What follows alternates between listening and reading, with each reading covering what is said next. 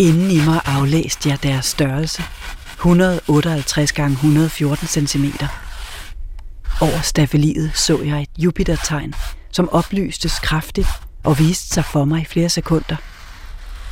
Umiddelbart derefter begyndte arbejdet, hvilket foregik på den måde, at billederne maledes direkte gennem mig, uden foregående tegning og med stor kraft.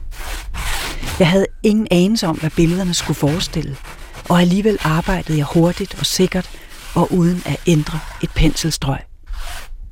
Efter 24 lykkelige arbejdsdage var billederne fuldbyrdede.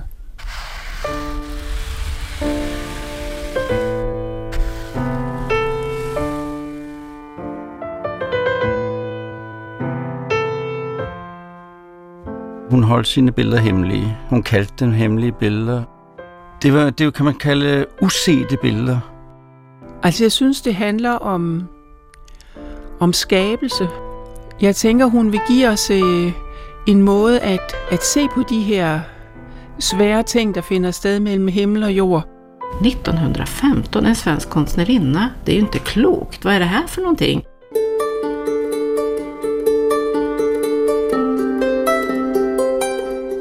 Mennesket har i sin lange udviklingshistorie uophørligt beskæftiget sig med at formulere gåden om eksistensen, hvorfor vi er her. Du skal høre om en kunstner, der fik denne vidunderlige opgave lagt i sine hænder, og fra den åndelige verden fik opgaven at fortælle sjælens historie. Forene materie med ånd, lys med mørke, det mandlige med det kvindelige, det jordiske med det himmelske. Hun var medie, og hun var maler. Hendes navn er Hilma af Klint. Du lytter til Audiens på P1, Hilma og Tempelbyggerne. Mit navn er Katarina Lewkowicz.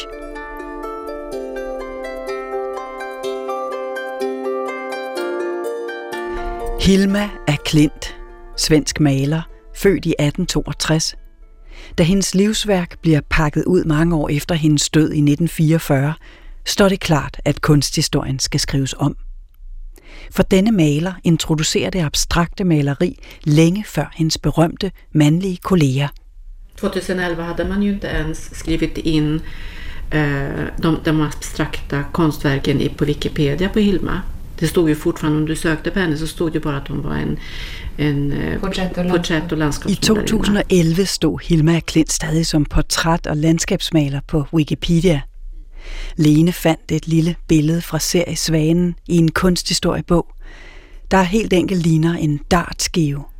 Og mødet med det billede ramte dybt ind i hende. Ikke mindst da hun læste årstallet, 1915. Det her var et billede, som man måske kunne finde i 1960'erne. Hvad står det for årtal under her? 1915, en svensk konstnärinna. Hun gik derefter i gang med at finde ud af alt, hvad hun kunne om denne kvinde. Men i svensk kunsthistorie blev hun bare benævnt som outsider. Den der darttavlan, det var en pil rakt ind i mig.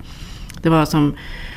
Wow, jag bara, det här är hur speciellt som helst. Varför ingen som blir som henne? I texten stod det outsider, var hon skriven in som i svenska konsthistorien, och that's it. Siger Lene, en af de tre kvinder, du skal møde om lidt. Tempelbyggerne, der har gang i noget rigtig stort. Det vender vi tilbage til. Henrik Wivel er forfatter og kunstkritiker og var begejstret, da han første gang oplevede Hilma af Klints billeder, da de i 2014 var udstillet på Louisiana. I sin anmeldelse uddelte han 6 hjerter ud af 6. Det gjorde jeg, fordi at, jeg synes, Hilma af Klint er interessant, og hun var en del af en strømning i starten af det 20. århundrede, som man egentlig ikke rigtig var klar over, hun var. Og det var jo også hendes eget ansvar, hendes egen skyld, kan man sige, fordi hun holdt sine billeder hemmelige. Hun kaldte dem hemmelige billeder, og rent testamentarisk skrev hun, at disse billeder ikke måtte vises før tidligst 20 år efter hendes død. Og der gik så næsten 40, før de kom frem til offentligheden, til den skandinaviske offentlighed, og så herefter årtusindskiftet til verdensoffentligheden. Og der kunne man jo se, at hun malede abstrakte billeder og var en slags abstrakt pioner før dem, vi normalt taler om i europæisk og international kunst som de første abstrakte kunstnere. Og hun lavede simpelthen abstrakte billeder.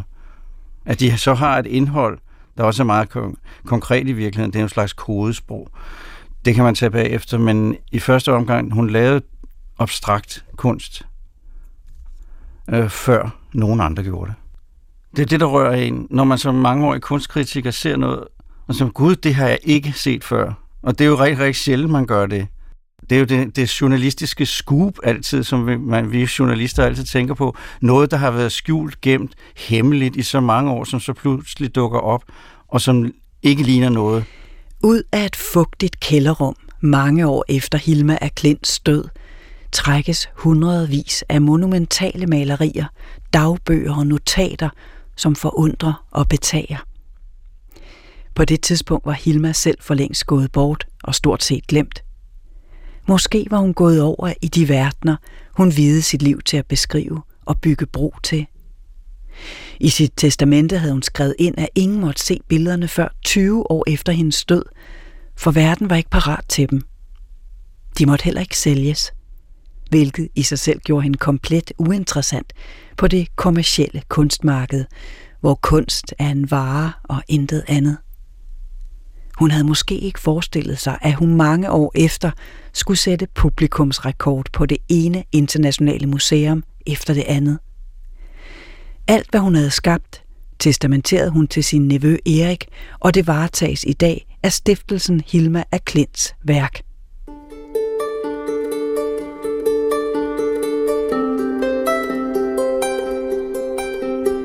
Hilma af Klint er kontroversiel. Hun var dybt forbundet med kristendommen og teosofien, men hun arbejdede også som medie, og hun fik dikteret sine billeder direkte gennem sig fra den åndelige verden. På tusindvis af efterladte dagbogsider har hun nedskrevet disse meddelelser, hun modtog. Du, Hilma. Når du skal tolke farver, høre og se toner, så forsøg da at stemme dit sind i harmoni og be. Giv, åh du, klarhedens billede i mit indre. Lad mig se den sol, som farver det liv, som bevæger sig i min nærhed. Lær mig ydmygt at kunne lytte, og i min ringhed tage imod det herlige bud, du sender ned til jordens barn.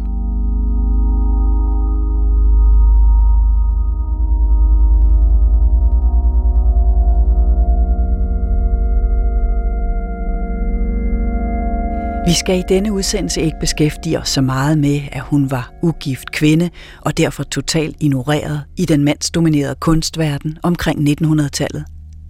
Vi skal heller ikke beskæftige os så meget med, at hun chokerede en måbende kunstverden, da det viste sig, at hun var langt før malere som Kandinsky, Mondrian og Malevich til at introducere det abstrakte maleri. Eller at omverdenen først fik hendes billeder at se 42 år efter hendes død. Og at hun nu sætter publikumsrekord på det ene internationale museum efter det andet.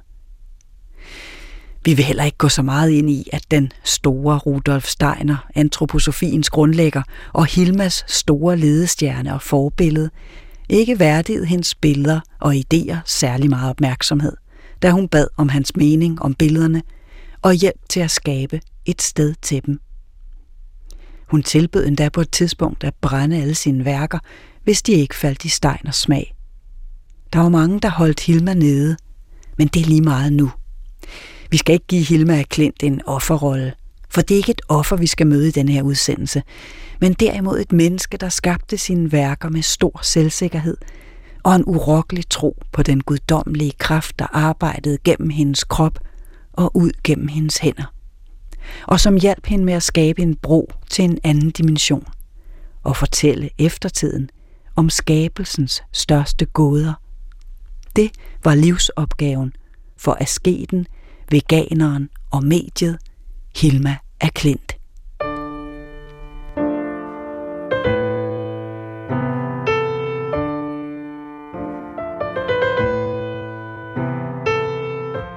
Jeg synes ikke rigtigt, man kan bruge den der offervinkel på hende.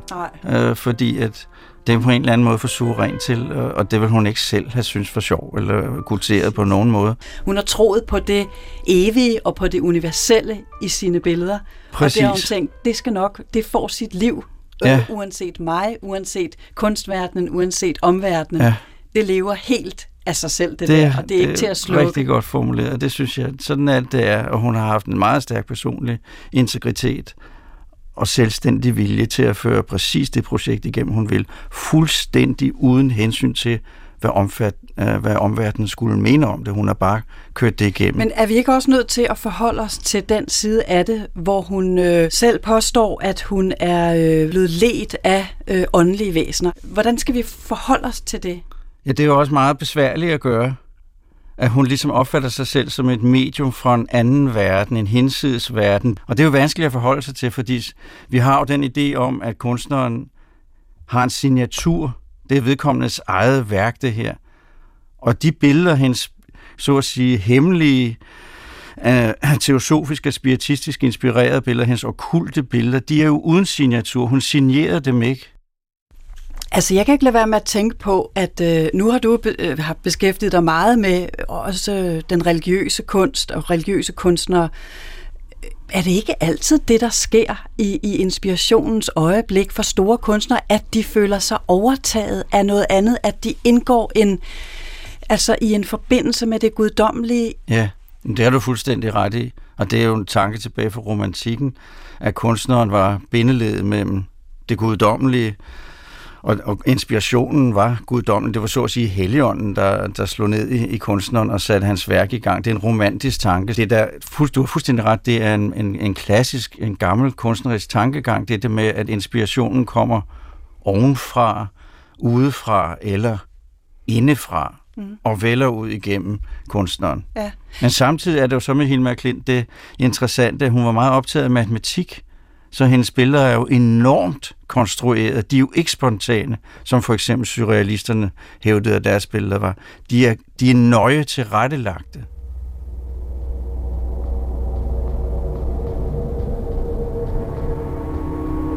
Syv måneder har du tilbage til som medie at frembringe det lys, vi vil give til menneskeheden.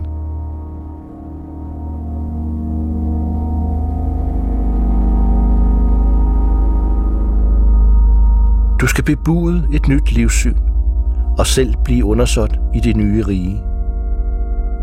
Dine anstrengelser vil bære frugt.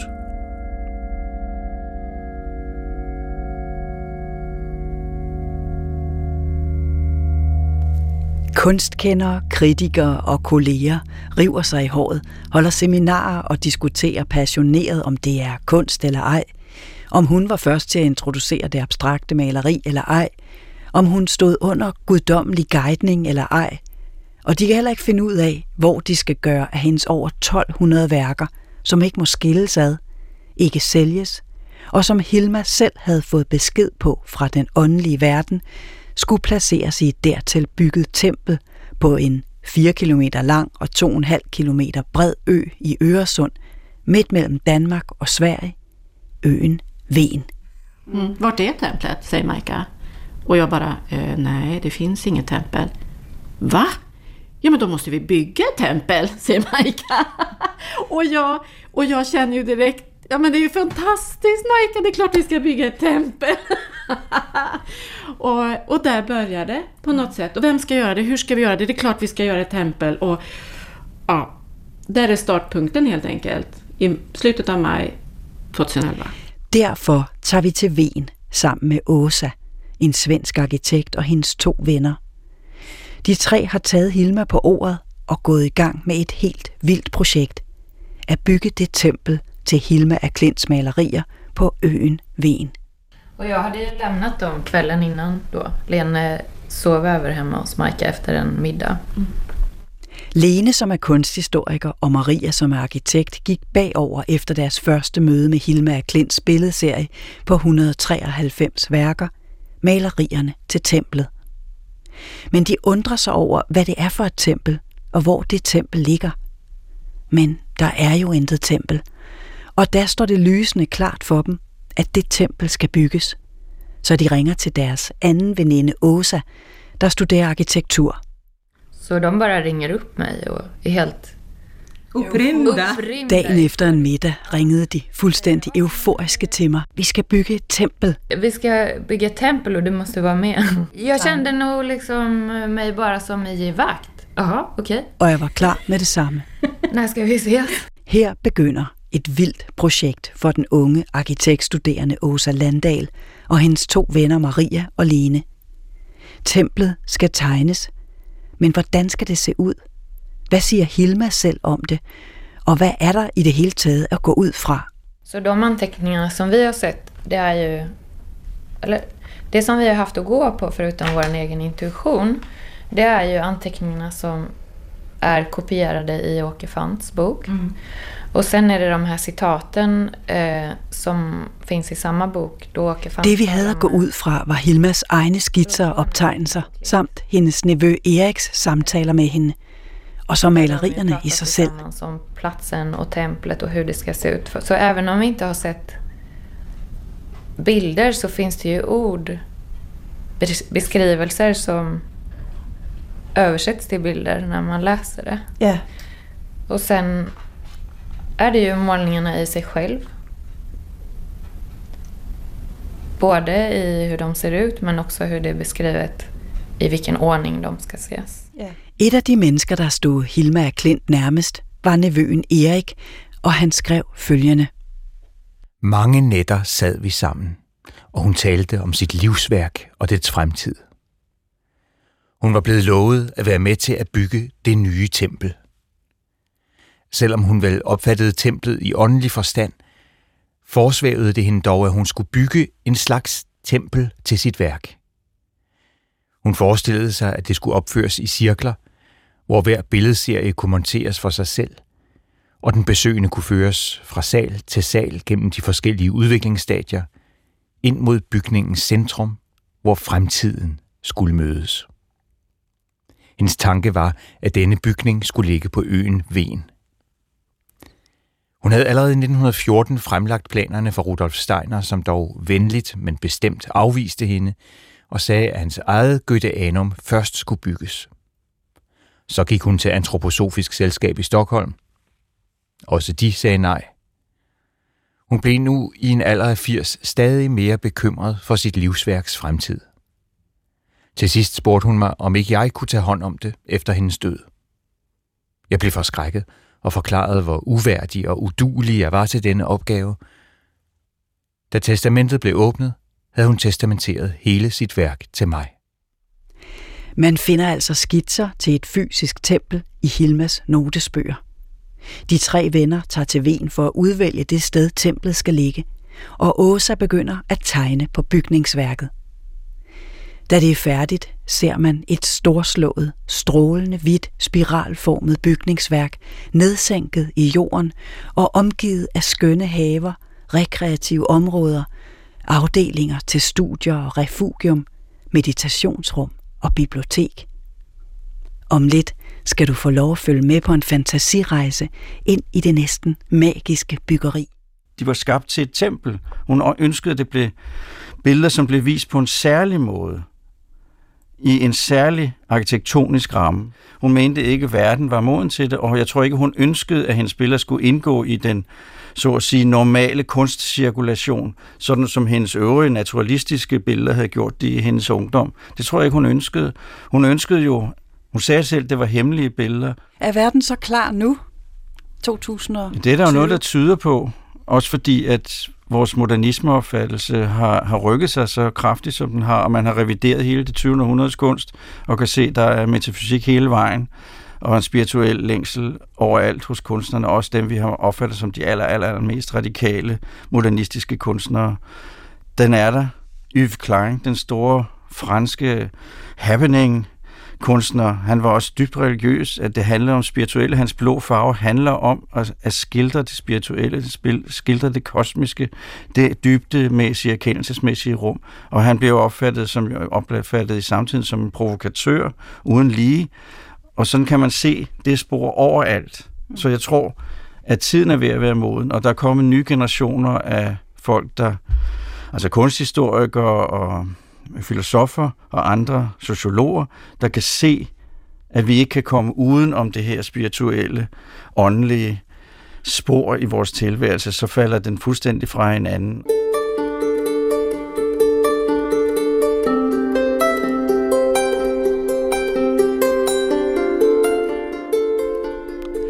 Altså man skal ikke komme med sine almindelige meninger og sine almindelige forestillinger, hvis man vil trænge dybere ind i hendes billeder, så er man nødt til at sætte til side det, man ved for eksempel om kunst og kunsthistorie, og det, man ved om farvesammensætninger i et maleri, det, man ved om spiritualitet, det, man ved om teosofi og Rosenkrøtzer og kristendom, og hvad hun nu har af temaer. Det er som om, man er nødt til at lægge det, man ved, væk. Hun taler til spiritualiteten, men hun taler jo også til ens intellekt eller analyse, og så taler hun til æstetikken, og så vil jeg sige, hun taler til, til det kropslige, eller det man også kan kalde det eteriske, altså den energi, som forbinder kroppen og det sjælelige. Anne-Sophie Jørgensen er spirituel lærer og leder af meditationscentret Tigerens Rede. Hun skrev en artikel til kataloget i forbindelse med udstillingen i Stockholm 2013. I forbindelse med udstillingen på Moderna Museet i Malmö var hun inviteret til at arrangere fælles offentlige meditationer omkring billederne uden for museets åbningstid. For det kræver måske en meditativ tilgang for at forstå Hilma af Klints billeder på et dybere plan. Altså jeg må sige, at jeg kan huske, at jeg kender til Hilma af Klint, og det billede, jeg husker bedst, er det, der hedder alterbillede nummer 1. Men jeg synes ikke, jeg har et nært forhold til Hilmas malerier. Jeg kender dem perifært, men ved, at de er noget særligt. Men da jeg så bliver spurgt, om jeg vil skrive til den bog, så tager min mand og jeg til Stockholm og mediterer på de billeder, som udstillet dels på Moderna Museet i Stockholm, dels en udstilling et andet sted i byen. Og det, jeg vil sige, det gør så meget indtryk. Og det er så specielt, jeg står der med min notesbog foran billederne, og lader meditationen arbejde, og skriver ned helt uredigeret, sådan som jeg gør, når jeg mediterer. Og der synes jeg kommer dybt ind i billederne, og bliver glædeligt overrasket. Det er større, end jeg havde forventet. Og det er som om, at billederne, de er nærmest levende og taler. De kommunikerer, der er en vibration, nærmest som om det var et levende væsen, jeg sad overfor. Og meditere på et billede er ligesom at meditere på et levende menneske.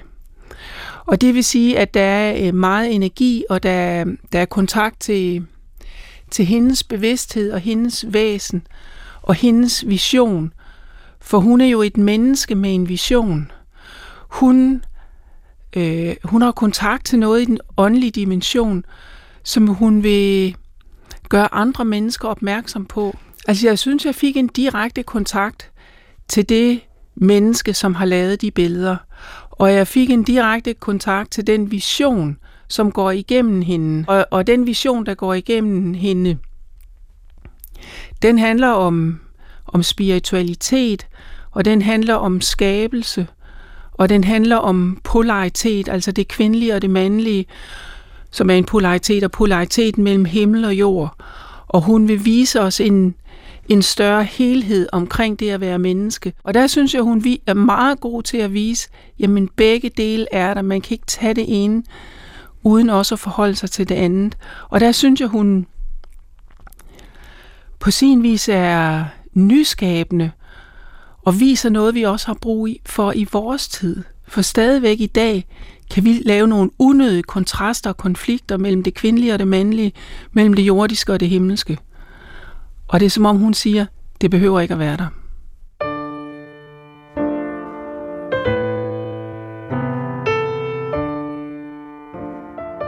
I løbet af sin tid på Kunstakademiet i Stockholm malede Hilma af Klint landskabsmalerier, stilbilleder og portrætter i naturalistisk stil.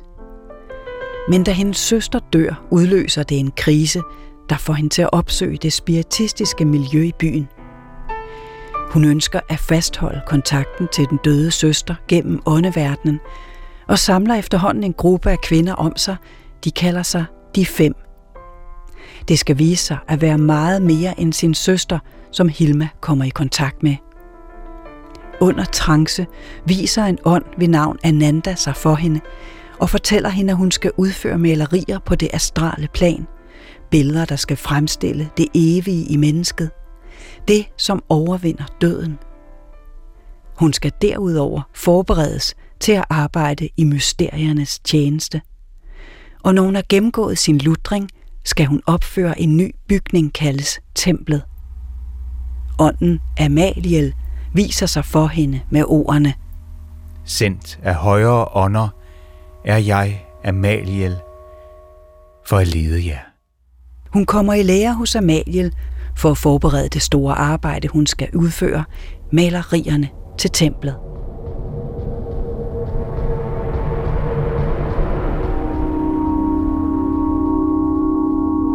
Blindhed skal du slås med.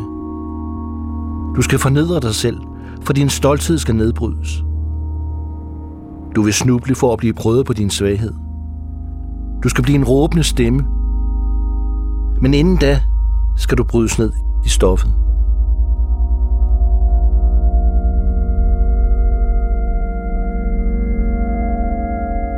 Hilma af Klints værk er en dialog med Gud. En legemliggørelse af det væsens bevidsthed, der hersker over alle universets planer. Hendes værk er visioner fra det hinsides af balancen mellem lyset og mørket, sjælen og kroppen, det mandlige og det kvindelige. Hendes værk er et studie over sjælelivet. I hendes billeder spiller den kosmiske musik i enorme symfoniske klange, i et sprog, der umiddelbart synes enkelt og indbydende, men som rummer en symbolverden, der går til de dybeste niveauer. Altså jeg tror, man skal en meget møjsommelig tilgang, ligesom hvis man vil kende den kristne ikonografi, altså den kristne billedsprog, så findes der jo ikonografiske leksika, som er udviklet gennem flere hundrede år for at forstå de kristne symboler, så vi kan forstå renæssancemalernes og barokmalernes billeder. Og på samme måde med Hilma af Klint, man må simpelthen møjsommeligt begynde forfra, man må begynde at læse hendes skrifter. Dem skal man læse, man skal lære at forstå hendes kodesprog, for det er jo kodesprog. Man kan med moderne digitalt sprog sige, at hendes billeder er krypterede. Vi skal afkode dem. Det er vi kun ved en begyndelse. Jeg har ikke gjort det. Jeg ved ikke, om der er nogen Hilma af Klint-forskere, der overhovedet er kommet så langt ned i hendes symbolverden. Men det er den vej, man skal gå. Mødet med den åndelige verden udløser en stor krise i Hilma af Klints liv. Hun holder øjeblikkeligt op med at male traditionelt og forbereder sig på at tage imod noget helt nyt og ukendt. Hvad det er, ved hun endnu ikke. Men fra det ene øjeblik til det andet ser hendes billeder helt anderledes ud. Anne-Sophie Jørgensen ser det på denne måde. I Svanen nummer 23 ser man to cirkler, der ligger over hinanden med en vis afstand inde i en struktur, og den øverste cirkel repræsenterer den åndelige verden. Den er i lyse farver, og i bunden af billedet, der ligger den samme cirkel med de samme farver, men her er farverne stærkere og mere grumsede, og det er den jordiske dimension. Så for mig at se, viser det billede, at det er det samme, der er i den åndelige dimension og i den jordiske dimension. Men farverne er stærkere i den nederste cirkel, altså den jordiske, fordi vi udfolder igennem vores menneskeliv alle de her kvaliteter. Men i det vi gør det, fordi vi er mennesker i al vores fejlbarlighed, så bliver det altså også et grumset billede. Det er mere bestandt, at vi kunne i vores jordiske liv blive mere renset og mere klare og bedre til at spejle den åndelige dimension. Men der er ikke noget galt med den menneskelige dimension. Det er sådan, det er. Så jeg synes, hun giver et oprigtigt billede af, hvordan vi er som mennesker. Jeg synes, man kan sige det sådan, at der er en plan eller en mulighed for mennesker til at udvikle sig, ikke bare det enkelte menneske i løbet af et almindeligt menneskeliv, men også menneskeheden. Og det synes jeg jo også godt, man kan få en fornemmelse af, når man kigger tilbage, altså religioners opståen og blomstring og afvikling igen og kultur og så videre, så er det som om det er en lang, meget kompliceret og meget langsomlig læreproces i forhold til at blive renere mennesker.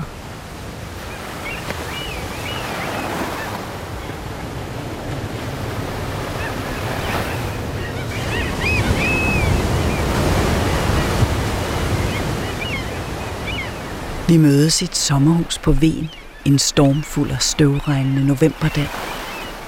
Der var 3 personer ombord på færgen. På hjemvejen, mange timer senere, var vi 2. Ven er ikke et sted, man tager til om vinteren. Mellem os på gulvet står en stor tredimensionel model af Åsas tempel. På bordet står flere computere, bøger, papirer og udklip. Tegningerne af templet er Åsas eksamensprojekt. De 3 kvinder er hjertelige, passionerede, og flere gange står tårerne op i deres øjne, når jeg spørger ind til deres personlige motivation for at kaste sig ud i det her skønne og ret skøre projekt. De fortæller, hvordan det hele begyndte. De er frygtløse og tager spørgsmål som økonomi, kommunale byggetilladelser og fredningsforhold iskoldt. De er overbevist om, at hvis tempelbyggeriet er i sandhedens tjeneste, vil alt løse sig. De vil ikke tjene penge. De vil ikke være berømte. De vil ikke køre nogen over eller manipulere sig til noget. Det eneste, de vil, er at skabe et hjem, et åndeligt og fysisk rum til Hilma af Klints malerier. Det her er jo fråga om, skal det ens være et fysisk tempel? Ja. Man skal bygge et indre, et åndeligt tempel. Spørgsmålet er jo, om der skal bygges et fysisk tempel. Der findes jo en fråga kring det. Det fysiske templet bliver et værk. Det ydre tempel skal være et værktøj, en vej til at bygge det indre tempel. Målningerne skal være der. Det skal være portalen til en åndelig galakse, som vi ikke kan begribe. Det er portalen til en åndelig galakse, som vi ikke er kapable at forstå.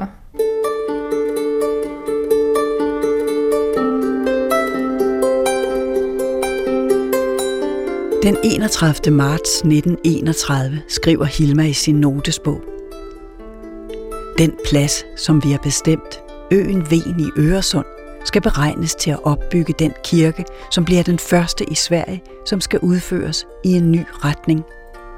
Den tilhører den 7. kulturperiode. Det findes en ordning i de individuelle billederne, og så findes det en ordning. Der er en orden i den måde, billederne skal ses. En nøje planlagt struktur, som Hilma har fået vist. Det er ligesom stjernerne i rummet. Ingen har endnu set det. Det er intentionen, og spørgsmålet er bare, hvornår det skal ske. Det er som stjernerne i rymden. Og det her har jo endnu ingen upplevt. Men det er det som er intentionen, og frågan er bare om när.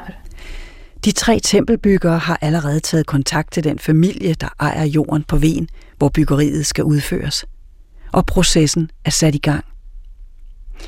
Om familien vil sælge eller donere marken er endnu for abstrakt at forestille sig, men de skal inviteres med på rejsen, for kun folk med de rigtige intentioner kan arbejde med.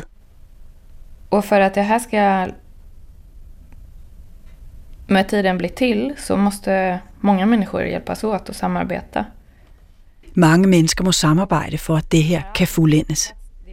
Det nærmeste vi er kommet er det her eksamensprojekt.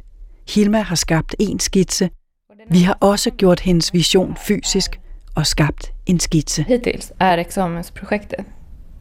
Og vi gjorde det, for at det var et utrymme i tid og rum, som fanns tilgängligt for at gøre visionen mere fysisk. Hilma har gjort skisser, vi har også gjort en skiss. Senere skal vi ud på det sted på øen, hvor den mark ligger, hvor de 3 kvinder er overbevist om, at templet skal ligge. Det er den platsen, der templet skal ligge. Det findes ingen tvivl. Det er det sted, som templet skal ligge. Det er der ingen tvivl om. Kunne du forestille dig det her med, at der rent faktisk blev bygget et tempel, som hun jo også så for sig og fik at vide fra den åndelige verden, at der skulle bygges et tempel på Ven, som skulle rumme hendes billeder? Er det noget, du kunne se for dig? Ja, jeg er klar med min donation. Det ville jeg synes var fuldstændig vidunderligt. Og jeg kan godt lide, når det spirituelle manifesterer sig i det fysiske. Og jeg tror, at der er så meget god timing i det, at det er nu, Hilma er klar til at få et tempel. Ja, det kunne vi ikke for 10 eller 20 eller 50 år siden. Og det er jo heller ikke noget, der kommer fra den ene dag til den anden. Men hvis i løbet af det årti, vi har startet på, får gang i det projekt, så vil jeg mene, det var god timing. Og dermed, hvis noget er god timing, så er det god chance for at lykkes. Og der jo mere hun kommer ud og bliver set af mennesker, jo flere vil have lyst til at bidrage til, at det bliver muligt. Så det tænker jeg, det gør. Nu er det her jo ikke tv, men radio, og jeg vil så gerne vise jer, hvordan den her vidunderlige bygning ser ud. Så Lene indvilliger nu i at tage med på en imaginær rejse gennem templets rum. En slags fantasirejse.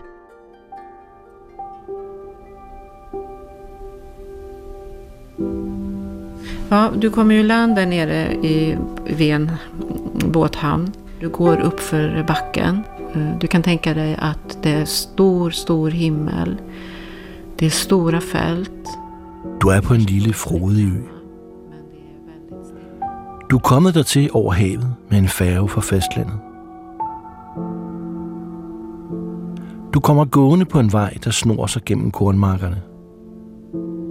Du drejer af til venstre, ind på en lille grusvej.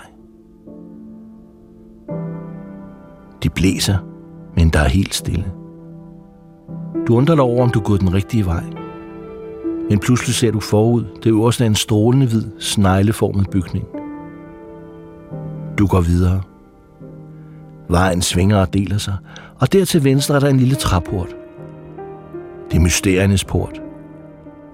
På porten ser du en udsmykning. Et billede af syvstjernen. Så du forstår, at det her er det. Her skal jeg gå ind. Og så ser du også en skilt, der det står mysteriernes trækord, og så pil ind gennem den her porten. Du træder ind af porten og føres nedad. Stilheden vokser omkring dig og inden i dig, og træder ind i en underskønt gård, omkranset af hvide mure. Duftende blomster, urter, eksotiske slyngplanter, sjældne mosarter og sommerfugle, der tumler fra busk til busk, som guddommelige girlander. Det er mysteriernes have. Du går gennem haven, der er opdelt i 4 store cirkler. Langs blomsterbedene og buskene er der store vinduespartier. Her kan man studere, der er foredragssale og et bibliotek. Det er en väldigt skön känsla där inne. Rakt fram så ser man ju du förbi den här lilla vattenkällan i mitten. Så ser man att den slutar rakt fram i den här fantastiska porten då in till templet.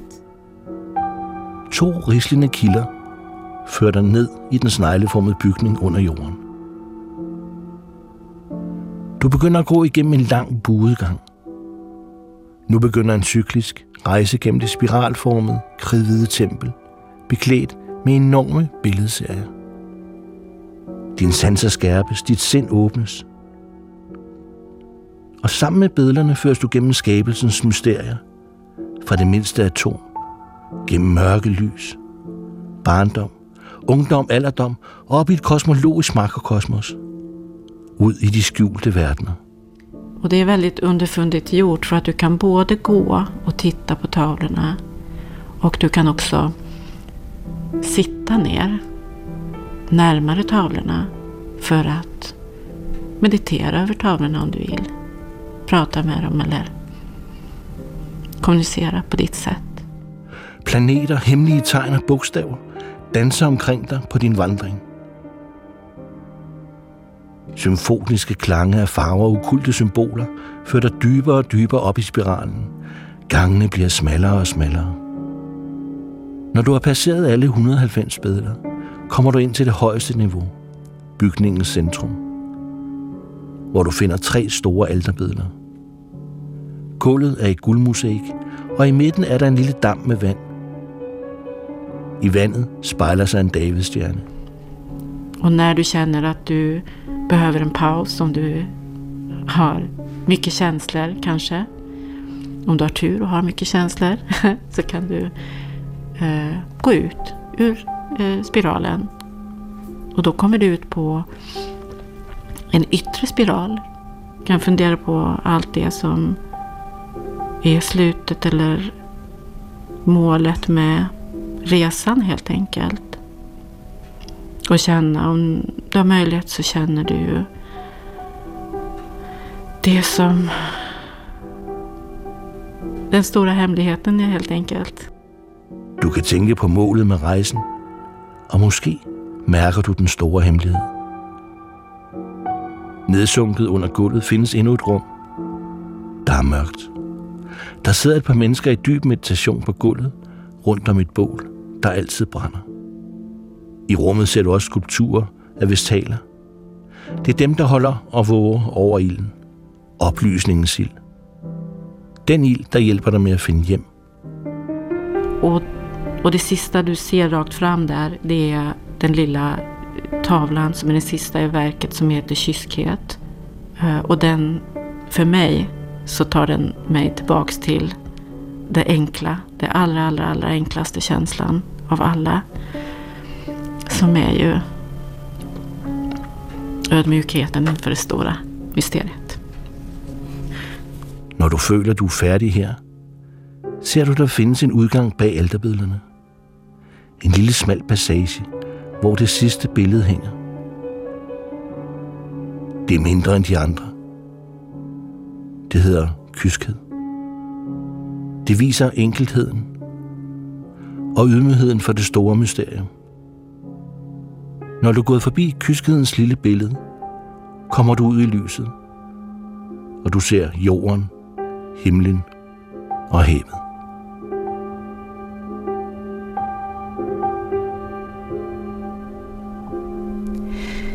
Jeg er lige kommet hjem fra Malmø, fra Moderna Museet. Jeg havde fået mulighed for at opleve udstillingen alene i et tomt museum. Det var første gang, jeg var sammen med Hilma af Klints billeder. Og jeg siger med vilje ikke se hendes billeder, for det er så meget mere og andet end at se en udstilling. Jeg vil sige, at på mig virkede værkerne forandrende. Jeg fik indtryk af noget sakralt. Det var ligesom at være i udlandet og pludselig blive talt til på sit eget sprog. Eller som at få noget nyt at vide, få fortalt en dyb hemmelighed, som man egentlig godt vidste i forvejen. Det var egentlig ikke en decideret religiøs oplevelse, for der er ligesom noget afgrænsende i religionen, og alligevel var det lidt som at stå midt i et evangelium. Iris Møller Vestermand er direktør for Moderna Museet i Malmø, og hun har netop sat denne her hidtil største og mest ambitiøse udstilling op om Hilma af Klint. Hun har stået i spidsen for det store konserveringsarbejde med værkerne og de hundredvis af efterladte notesbøger, som skal digitaliseres og konserveres. Vi talte lidt om Hilma af Klints værker og hvad de gør ved en, og hvordan man skal forstå dem. Varje gång jag kommer in här så känner jag liksom en jättestor kraft och energi liksom att vara omgiven av Hilma af Klints verk. Och det är fantastiskt. Varje bild i sin helhet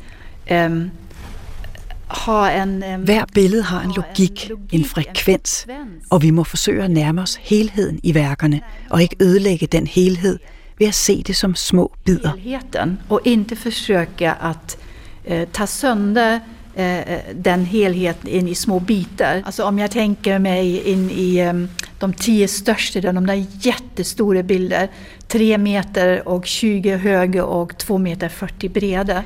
Det är fantastiskt att vara omgivet av de kæmpe store billeder i serien De 10 største, der handler om menneskets forskellige livsfaser, barndom, ungdom, modenhed og alderdom. Det er så kraftfuldt. Det er at være omgivet af livet på et energetisk plan. Och det är så kraftfullt att bli omgivet av livet. Det är fantastisk at se det som en dans, vi alle er en del af. Hver gang jeg ser dem, rejser alle hårene sig på mine arme. Det känns som någonting otroligt fantastiskt, och man ser olika liksom sätt att dansa i den här dansen som vi alla är en del av. Och varje gång liksom reser sig liksom alla mina hår på armarna. De här målningarna till templet, det är liksom många serier, det är inte enskilda bilder, och varje serie har en början och en slut. Och man ser att det handlar väldigt mycket om kampen mellan ljuset och mörkret, mellan motsatspar, alltså en polariserad värld som är vår verklighet, människans verklighet. Man ser att det handlar mycket om kampen mellan lyset och mörkret, den polariserade världen, där är människans verklighet. Men ved at møde disse modsætninger finder man ud af, at de hænger sammen. Egentlig er alt et, hvis vi bare kunne trække forhænget til side og se det hele i et større perspektiv. Om vi bare kunne åbne ridåerne og se liksom, det vi holder på med fra en større, utifrån liksom, et større perspektiv. Spiral efter spiral åbner op til en større bevidsthed. Hvem vi er, hvad universet er. Iris Møller Vestermand har set en del usædvanlige reaktioner på værkerne. Nogle bryder ud i gråd, andre begynder at danse. Men hvad mener hun om ideen med at bygge et fysisk tempel på Ven? Jeg tror det er veldig vigtigt at pointere, at målninger til templet betyder jo ikke, at det er målninger, som skal figurere i et tempel. Men templet liksom, måste man også forstå som kroppen, den menneskelige kroppen, at templet får skylde. Hun mener ikke, at billederne skal vises i et tempel, men at man skal forstå templet som den menneskelige krop, som tempel for sjælen. Disse billeder skal undervise os mennesker, der er sjæle i en krop. Jeg tror snarere, at de her målningerne, just nu har Moderna Museet i Malmö af Hilma af Klints tempel, så længe den udstilling varer. Og en næste udstilling bliver ligesom en tempel for billederne. Lige nu er Moderna Museet tempel for billederne. Næste gang er et nyt museum templet. Så jeg tror, en liten byggnad så er helt felproportioneret, feltænkt. Jeg tror på en flexibel plats, eller flexible platser, som bliver templer framöver. Men meget taler nu alligevel for, at templet ikke kun er ment som en metafor. 18. juni 1909 taler den åndelige verden igen til Hilma.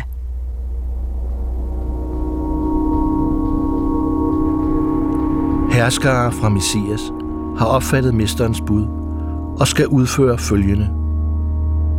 De har tænkt sig, at det er til mesterens fremme at genopbygge et tempel, som de forsøger for menneskebørnene til at rejse. Det er ikke af stor betydning, om det bliver fuldbyrdet i nærmeste fremtid, men det er af stor vigtighed, at det bliver forstået. Som medie har du skulle gøre en del af udkastet. Arbejdets fuldbyrdelse er lagt i andres hænder, og det vil opstå under lysende påskeglæde. I en ikke alt for fjern fremtid skal vi rejse et herrens tempel, og vi skal bygge det på kristen grund. Ordet bliver kød og tog bolig blandt os. Jeg spørger Henrik Wivel, hvad han mener om at bygge et tempel. Jeg synes, det er en god idé. Man skal have et center for, et videnscenter for det her. Og det tror jeg er den måde, hun ønskede sine billeder opfattet, sine hemmelige billeder. Hun kaldte jo serierne billeder for hemmelige billeder til templet. Ja. Jeg tror ikke, hun ønskede på nogen måde at indgå, så at sige, i det normale kunstcirkulationer, som vi har i dag med museer og repræsentation på skiftende museer og indkøb på markedets vilkår. Hun var ikke materialistisk i den forstand. Så hvorfor ikke rejse et tempel eller et hus til dem, som ligesom ligger i forlængelse af hendes eget ønske og hendes egen tankeverden. Og det er da oplagt at lægge det på Ven, hvor Tycho Brahe havde sit observatorium. Ham, der opdagede nye stjerner. Hun er jo en ny stjerne på firmamentet. Det er da en fantastisk idé, synes jeg. Skal det bygges? Ja. Det skal bygges. Det kommer at bygges. Gør det? Ja. Men det er jo vildt. Mm-hmm. Det er helt vildt, faktisk. Det er så underbart uttryck. Det är helt vildt. Och vi tycker det är helt vildt. Det känns helt vildt. Mm. Det är helt fantastiskt faktiskt. Mm. Och vi pratar ofta det om det. Ja. Det är en sån enorm gåva att få vara med och känna den här euforin över det stora skapandet. Mm. Museumsdirektøren er dog skeptisk. Hun tror ikke på et valfartssted for Hilma af Klints billeder. Men at værken kan opleves, det tycker jeg er mycket, mycket vigtigere. Det som templet betyder, er den menneskelige krop som tempel for sjælen. Jeg tror ikke liksom, det skal handle om. Den tempel som titlen syfter til, det er den menneskelige kroppen som tempel for sjælen. Et interessant spørgsmål i alt dette er, om der er tale om et virkeligt fysisk tempel, eller om det tempel, som både Hilma og hendes åndelige hjælpere taler om, er en metafor. Om det er det indre tempel, der menes. Den 23. februar 1904 taler ånden Geo ved en spiritistisk seance til gruppen De Fem. Dette er mit bud. Gør jer rede til at gå til arbejdet. Gør jer alvorligt umage for at rejse jeres væsens tempel. Men se også til, at I lykkes med at formgive i det ydre, hvad der rører sig i det indre. I skal ikke tænke, at I får givet alt, hvad I skal gøre, ord for ord. I får kun antydninger, og I får kraft, lyse tanker og rene idéer. Men I skal selv give dette en fast form, og det vil kræve en sammenslutning for at udføre dette. Lad alt vige, som vil splitte, og lad alt det leve fuldt ud, som vil forene. Og mægtigst er den magt, som står over alle magter, kærligheden. Og på den magt skal I bygge, uanset på hvilken mark I rejser Herrens tempel.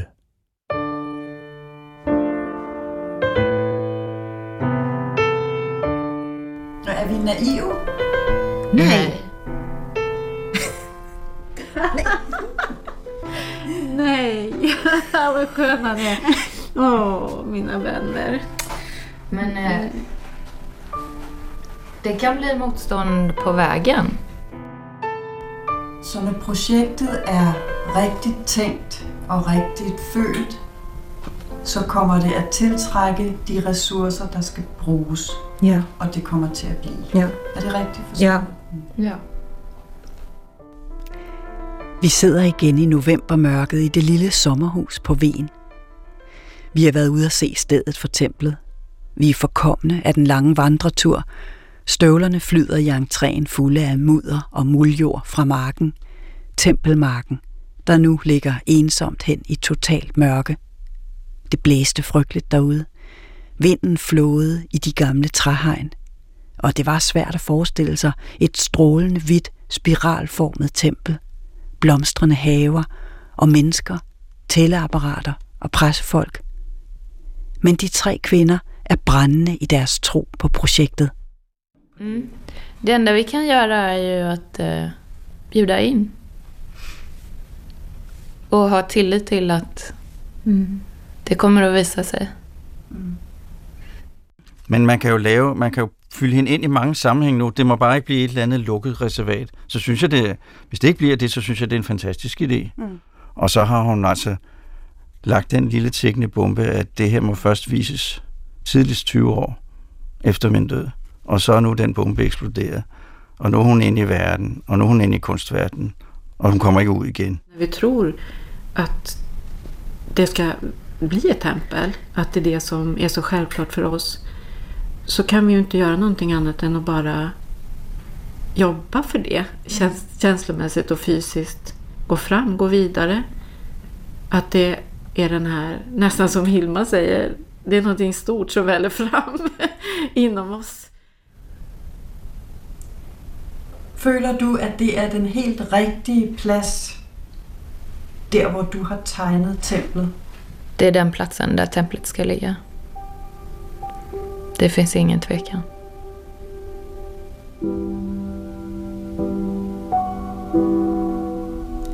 Åsa, Lene og Maria bliver endnu et par dage på øen. Der er meget arbejde, der skal gøres. Tanker, der skal tænkes. Mails og telefonopkald. Min færge går snart. Ud af drømmen og tilbage til virkeligheden. Hvad det så end er. Men jeg håber det bedste for de tre kvinder her og deres vision. Hilma af Klint nåede aldrig at se sit livsværk fuldendt, men lagde det i andres hænder. Hun skriver i sin notesbog i 1937, her 75 år gammel: Mit livsindhold har været det at få hjælp og kampstyrke til at tilegne mig det, jeg allerede havde fået. Alt er nedlagt i billeder og skrift. At få det værk, som jeg begyndte i 1907, og som stadig er i gang, lagt i gode hænder, er blandt andet det, som stadig holder mig fast ved det fysiske liv. Noten slutter med et Rudolf Steiner-citat. Fuldendelse sker gennem håb, gennem længsel og gennem vilje. Du har lyttet til Audiens på P1, Hilma og Tempelbyggerne.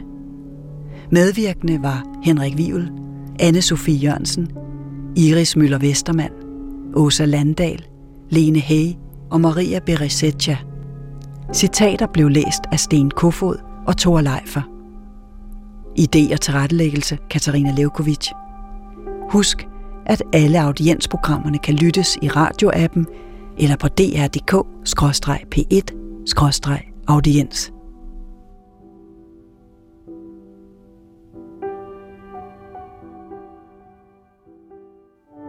Mount Everest er den ultimative drøm for de fleste bjergbestigere. Rasmus vil bestige verdens højeste bjerg. Nogen vil kalde det en besættelse. Uden brug af ilt. Det er noget, jeg skal have gjort færdigt. Jeg ved, jeg kan presse mig selv derud, hvor det potentielt set er over grænsen. Rigtig mærkelige tider i døgn. Det er de forfærdeligste timer i mit liv. Jeg tror aldrig, jeg har været så bange. Men Everest bliver langt fra det højeste bjerg, han må bestige. Min pris har været langt større, end jeg nogensinde har kunne forberede mig selv på. Everest uden ilt. Det ultimative egotrip. Mandag kl. 20 på DR1 og DR TV. Er julemanden gået fri af MeToo-anklager? Gør han overhovedet noget for klimaet? Og hvad er egentlig julemandens mission? Peter Lund Madsen er på sagen i Hjernekassen lige efter radiovisen. Klokken er 17.